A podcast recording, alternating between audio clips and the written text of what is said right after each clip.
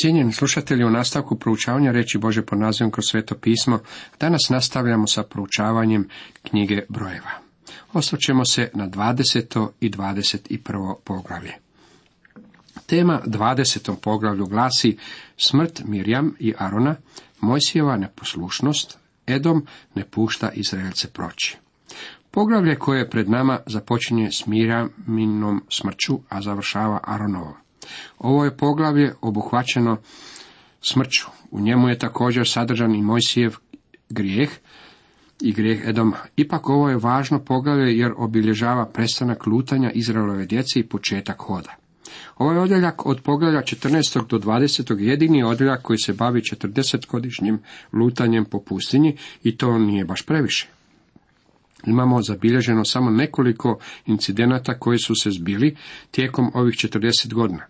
Izrael se nalazio izvan Bože volje i tu se nema mnogo za reći. Možemo Izrael govoriti kao o Božem izabranom narodu, ali oni nisu bili dorasli toj ulozi kad nisu bili u Bože volje. A to vrijedi još i danas. Prijatelji, isto vrijedi i za vas i mene. Nismo dorasli ničemu dok nismo u Božoj volji. Kad vi i ja ne funkcioniramo u tijelu vjernika, ne upotrebljavajući darove koje nam je on dao po sili svetog duha, korisni smo kao i peta noga na kravi, u stvari samo smetamo. Ponovno u Kadešu nakon 37 godina. Potom stigoše Izraelci, sva zajednica u pustinju, sin u prvom mjesecu. Narod se nasani u Kadešu, ondje umre Mirjam i ondje je sahraniše. Ovdje imamo Mirjaminu smrt i tome je posvećen samo jedan stih.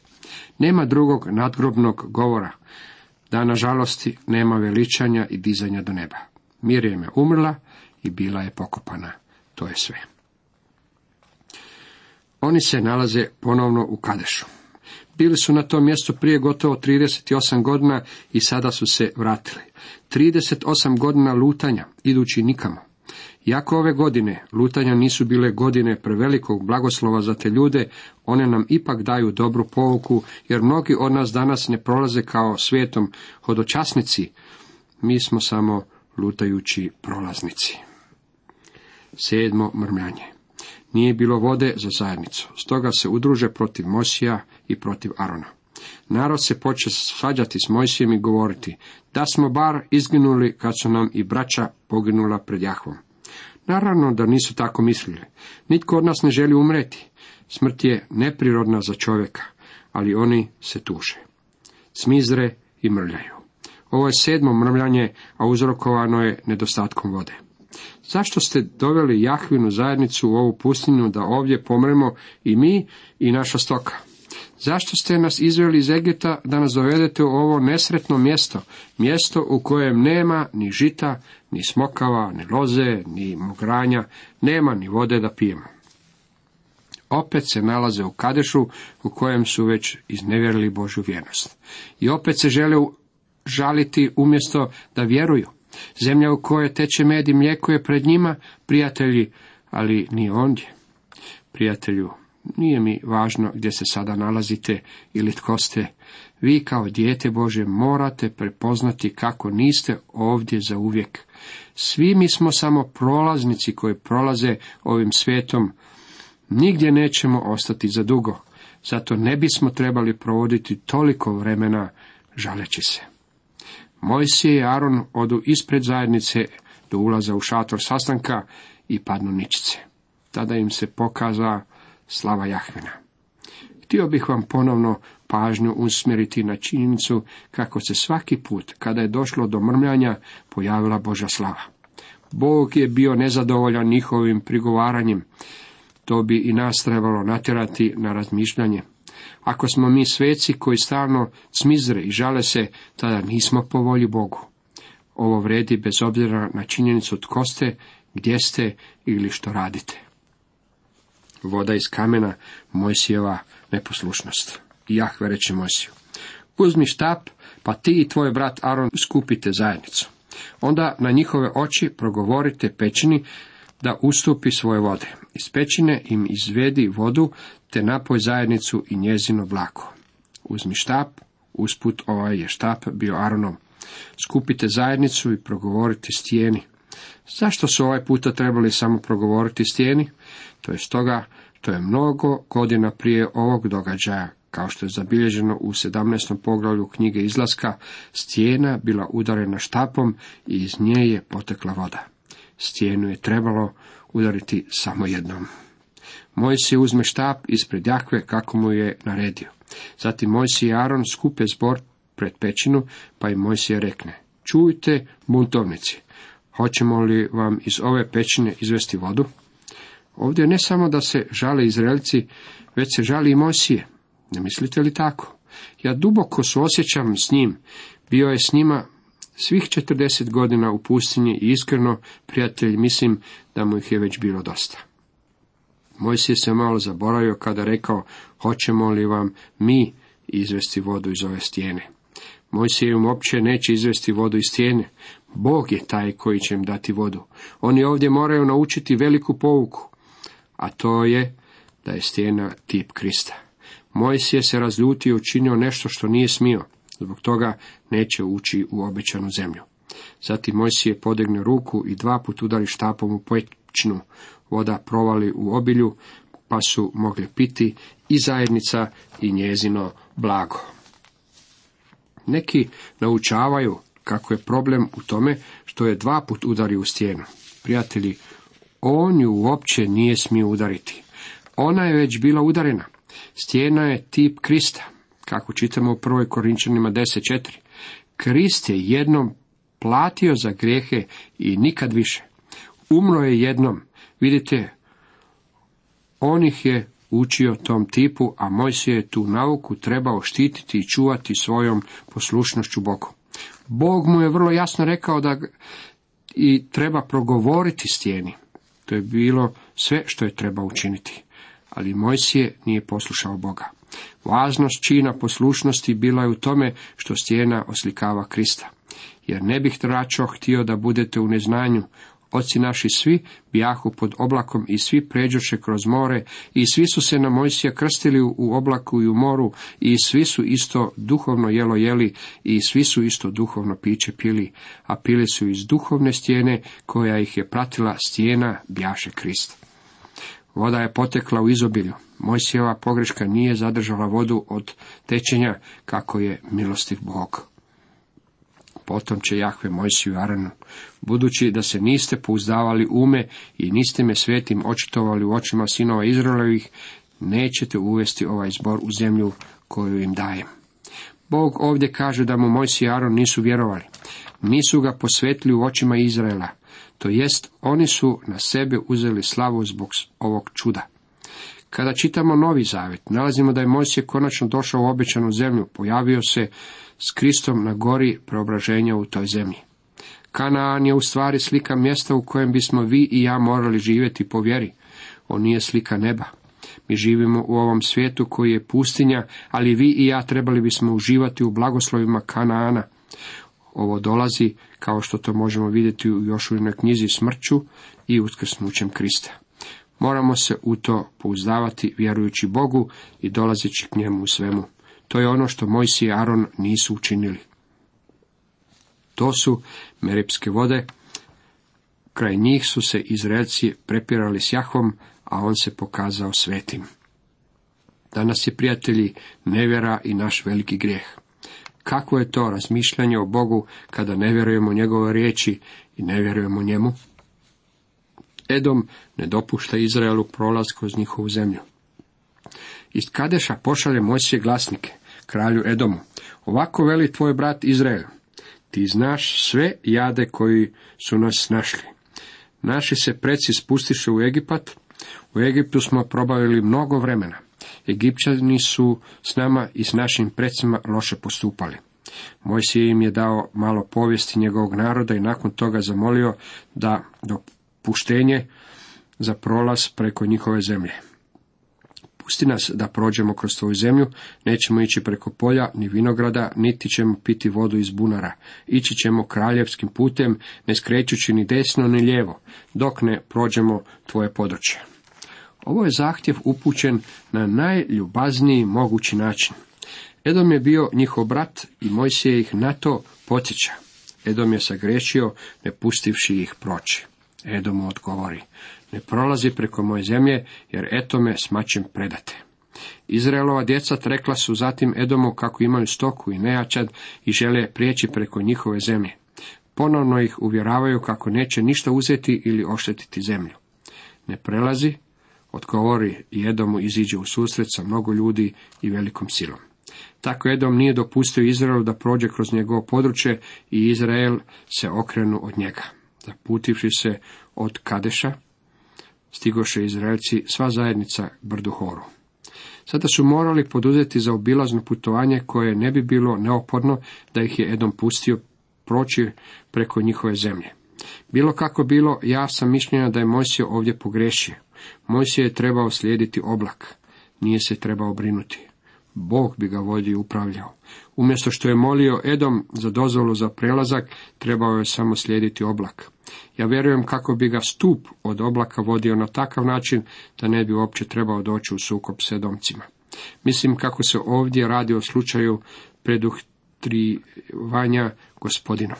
Nažalost, mnogi od nas čine tako. Aronova smrt.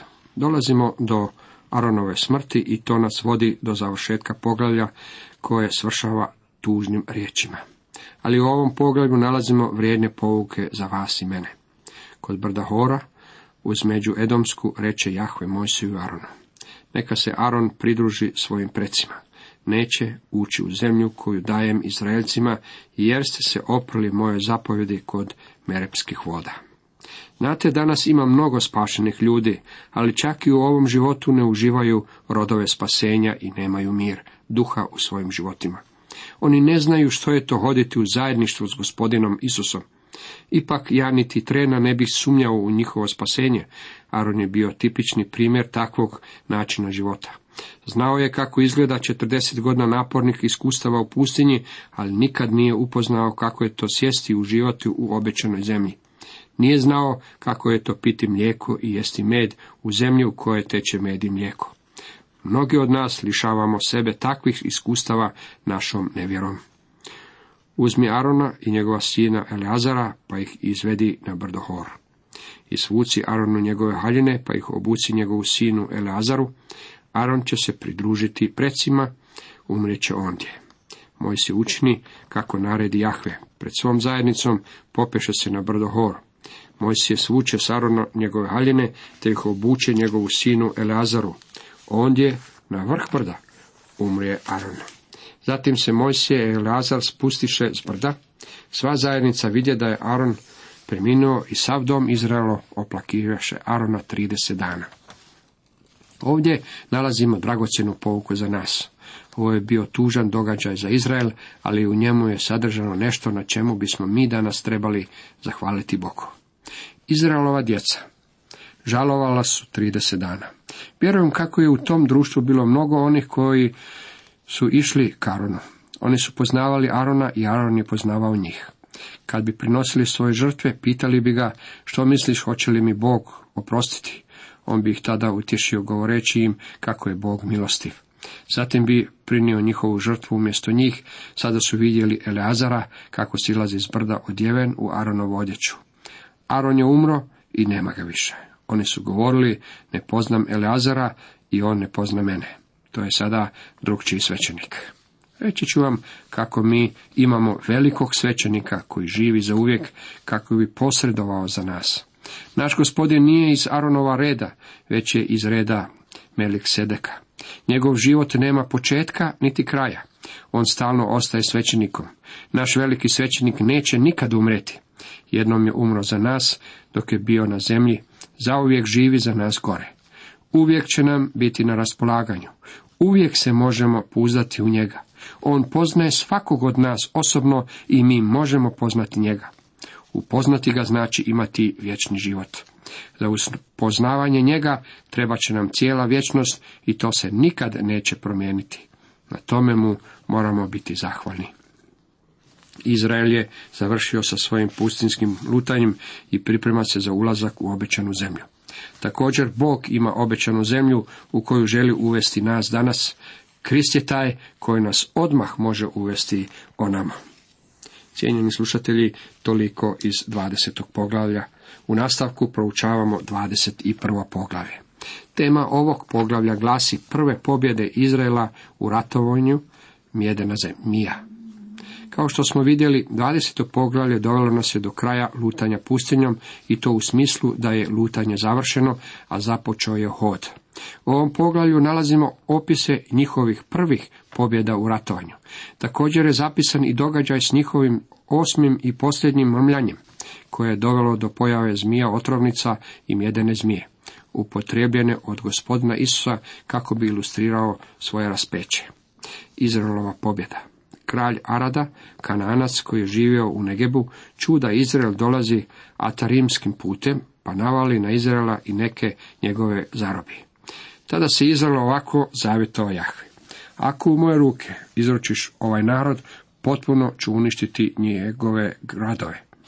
Jahve usliša glas Izraela i predade mu kanance. A Izrael njih i njihove gradove Heremon uništi. Stoga se ono mjesto prozva Horma. Od brda Hora zapute se prema Crvenom moru da zaobiđu zemlju Edomsku. Narod putem postane nestrpljiv. Ovo je prva pobjeda od njihovog konflikta sa Malečanima, za njihovog hoda pustinjom. Bog im je jasno dao ovu pobjedu. Bilo kako bilo, oni sad trebaju prijeći preko brda Hor pokraj Crvenog mora. S obzirom da ne mogu preći preko Edoma, namjeravaju zaobići tu zemlju. Put je težak i ljudi su obeshrabreni. U svom jadu počinju se tužiti, smizriti i mrmljati. Nažalost, ovo je karakteristika mnogih od nas danas. Kad nam u životu ide teško, tužimo se i mrmljamo. Osmo mrmljanje. I počne govoriti i protiv Boga i protiv Mosija. Zašto nas izvedoste iz Egipta da pomremo u ovoj pustinji? Nema kruha, nema vode, a to bjedno jelo već se ogadilo dušama našim. Ovo je osmo i posljednje mrmljanje Izraelove djece. Ponovno mrmljaju zbog mane, Sjetit ćete se kako je miješano mnoštvo bilo ono koje ih je vodilo u mrmljanju protiv mane i u ranijoj fazi njihova hoda. Usput treba napomenuti kako je mana bila izvaredno jelo. Bog ih podsjeća u ponovljenom zakonu kako im mnoge nisu otekle. Liječnik misionar na Filipinima rekao mi je da neishranjenost rezultira oteklinu nogama i pojavom beriberija. Stoga oni su u mani dobili sve što im je bilo potrebno za prehranu i radilo se o vrlo ukusnoj hrani. Ipak, oni su se bunili. Ima ljudi koji će se žaliti zbog odraska, jeli bi hamburger za promjenu. Kako nam je lako tužiti se zbog nečega, poglavito ako se radi o nečemu što pripada u Božju domenu. Kad sam bio pastor, ljudi su se bunili zbog stolica u crkvi. Ipak vidio sam te iste ljude kako odlaze na nogometne utakmice i satima sjede na onim tvrdim stadionskim stolicama koje niti nemaju naslona i uopće se ne bune. Moram priznati kako su slušajući moje propovjedi više primećivali kakvoću stolica, ali nije li zanimljivo da smizrimo i žalimo se Bogu? Koliko puta mu zahvaljujemo i radujemo se dobroti koju nam iskazuje? Iskreno mislim da je Bog već poprilično umoran od njihovog mrmljanja. Kažu kako im se dušama ogadila ta mana. Ne žele je više. Optužuju Boga zato što ih je izveo u pustinju kako bi umrli. Gospodin je umoran od svog njihovog prigovaranja i sudit će im zbog toga. Onda Jahve pošalje na narod ljute zmije. Ujedale ih one tako, te pomre mnogo naroda u Izraelu. Dođe narod k Mojsiju pa mu reče, Sagriješili smo kad smo govorili protiv Jahve i protiv tebe. Pomoli se Jahvi da ukloni zmiju od nas. Mojsije se pomoli za narod. Sagriješili smo. Sada su spremni priznati da su se sagrešili protiv Boga i protiv Mojsija. Ovo je, prijatelji, problem s mnogim ljudima danas. Žele započeti s Bogom kao crkveni članovi, kao lijepi, mali, čisti dječaci i djevojčice. Prijatelji, moramo započeti s Bogom kao grešnici. Jedini način na koji Bog želi započeti s nama je kao s grešnicima. Vidite, Krist je umro za grešnike i on voli grešnike. Ako ne možete upasti u tu kategoriju, tada Krist nije za vas. On je došao za grešnike. Ovi će ljudi morati pružiti dokaze svoje vjere jer nemaju nikakvih dobrih djela. Oni ne mogu doći k Bogu s obećanjem da će biti dobri jer neće biti dobri, ali mogu vjerovati Bogu i Bog će im dopustiti da dođu k njemu po vjeri. Jahve reče Mojsiju, napravi otrovnicu i stavi je na stup. Tko god bude ujeden, ostaće na životu ako je pogleda. Mojsije napravi zmiju od medi i postavi je na stup. Kad bi koga ujela ljutica, pogledao bi u medenu zmiju i ozdravio. Vidite, ovdje nalazimo prekrasnu pouku. Oni trebaju pogledati na medenu zmiju i moraju pogledati s vjerom. U stvari, kad ne bi vjerovali, ne bi niti pogledali u nju. Mogu si zamisliti ljude koji su govorili kako je to besmislica. Oni bi željeli nešto drugo, nešto određenije, stvarnije, opipljivije, umjesto jednostavnog okretanja i pogledavanja mjedene zmije. Ali naravno, ako čovjek ne bi pogledao u mjedenu zmiju, umro bi. Ne trebamo pogađati značenje ovog i pouku koju iz ovog primjera izvlačimo. Kada je naš gospodin govorio s Nikodemom jedne mračne noći, rekao je i kao što je Mojsije podigao zmiju u pustinji, tako ima biti podignuti sin čovječi da svaki koji vjeruje u njemu ima život vječni. Uistinu Bog je tako ljubio svijet, te je dao svoga sina jedinorođenca, da ni jedan koji u njega vjeruje ne propadne, nego da ima život vječni. Kako je sin čovječi bio podignut, vi ćete reći na križ. Da, ali on je umirao na Barabinom križu, a Baraba je bio tat i ubojica. Baraba je bio kriv i zavredio je smrt, Isus nije. Naš gospodin bio je učinjen grehom za nas. Na tom križu on ne samo da je uzeo Barabino mjesto, već i mjesto vas i mene. Bog je ovo dopustio učinio jer nas ljubi.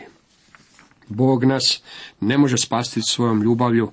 Ne piše da je Bog tako ljubio svijet da je spasio svijet.